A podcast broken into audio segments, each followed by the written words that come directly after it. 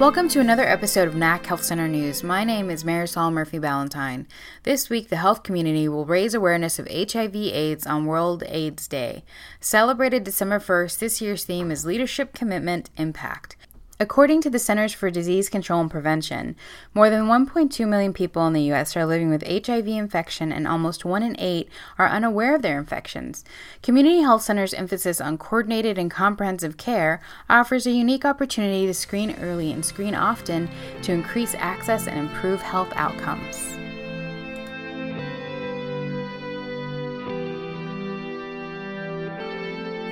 Today we're talking to Sarah Dixon, Senior Program Director at the Iowa Primary Care Association, about a promising HIV/AIDS screening program at Iowa Health Centers.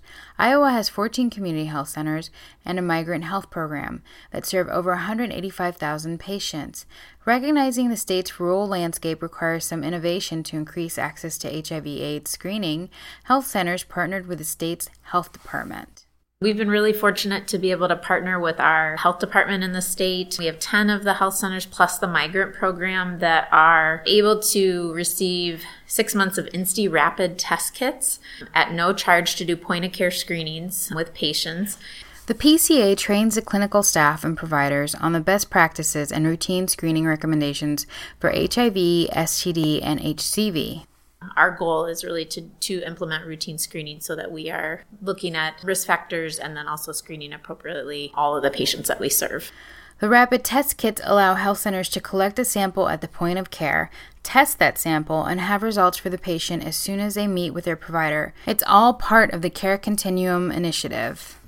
This is an initiative that was established nationally in 2013 and it really has three goals. One is linking individuals, newly diagnosed individuals, I should say, to care. If they've been previously identified as, di- as with a diagnosis, then we are trying to retain them in care as a second goal. And then the third goal is increasing the proportion of HIV diagnosed individuals with a viral load that's been suppressed adequately. And so that that viral load suppression is a really important component of the initiative because transmission rates go down when the viral load is suppressed. And in Iowa, we've achieved a 76% viral suppression rate in the work that we've done as a state. And that's a lot higher than rates in other states. So um, we're really pleased with how the work has helped to achieve those outcomes. In 2015, routine screenings at Iowa health centers accounted for three HIV diagnoses. That's 2.4% of the total diagnoses in Iowa. While that may not seem like a lot, it does show that routine screening does work to identify individuals that are unaware they are living with HIV. One of the things that makes Iowa unique as a more rural state is that we don't have necessarily a large city center where we see an AIDS epidemic essentially. So it's spread out in our communities across the state, which means we need to have systems in place, you know, all throughout the state. And that's really the intention of the health department with this program and trying to really work in those more of those rural areas. So, you know, we we've completed since 2015 about 6,000 HIV screenings and we had eight patients that were diagnosed with HIV and linked into care, and then two individuals that had previously been diagnosed with HIV that were reengaged in care due to the work. But I think the the the distinction with a rural state like Iowa would be that we don't have a large city center. We have to think about routine screening throughout the state to really be effective in um, reducing the transmission. Funding for the initiative comes from the Ryan White Part B program.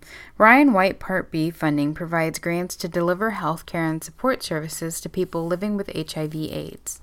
I think we have a really great model with our health department in terms of how the project is supported. They essentially fund a position within the PCA. What they're looking for is basically the a staff person at the PCA to essentially reach out to the whole FQHC network and really get the health centers on board with routine screening. And so it was something they think that they felt like could occur more effectively when it's a staff person of the PCA versus health department staff going out and trying to work with the health centers. And then through that, we've that position, our program manager has done a ton of outreach in the in the health centers and then also with just the public health departments that the health in the communities where the health centers are located. So she's connected with i think a lot of the state level initiatives. And we've actually used the model that the health department investment made to, to work on other initiatives like colorectal cancer and hypertension. And so it, it's just been a, a, great way, I think, for the health department to reach some of their goals around certain disease states or screening in a in a way that they had not partnered with the FQHCs successfully previously. Making HIV/AIDS testing routine required some changes and encouragement. Staff and provider training were obviously really key and most of the centers, like I said, implemented routine screening at the point of care so that it was a pretty efficient way to, to screen patients. So, so I think the workflow at the point of care was really important.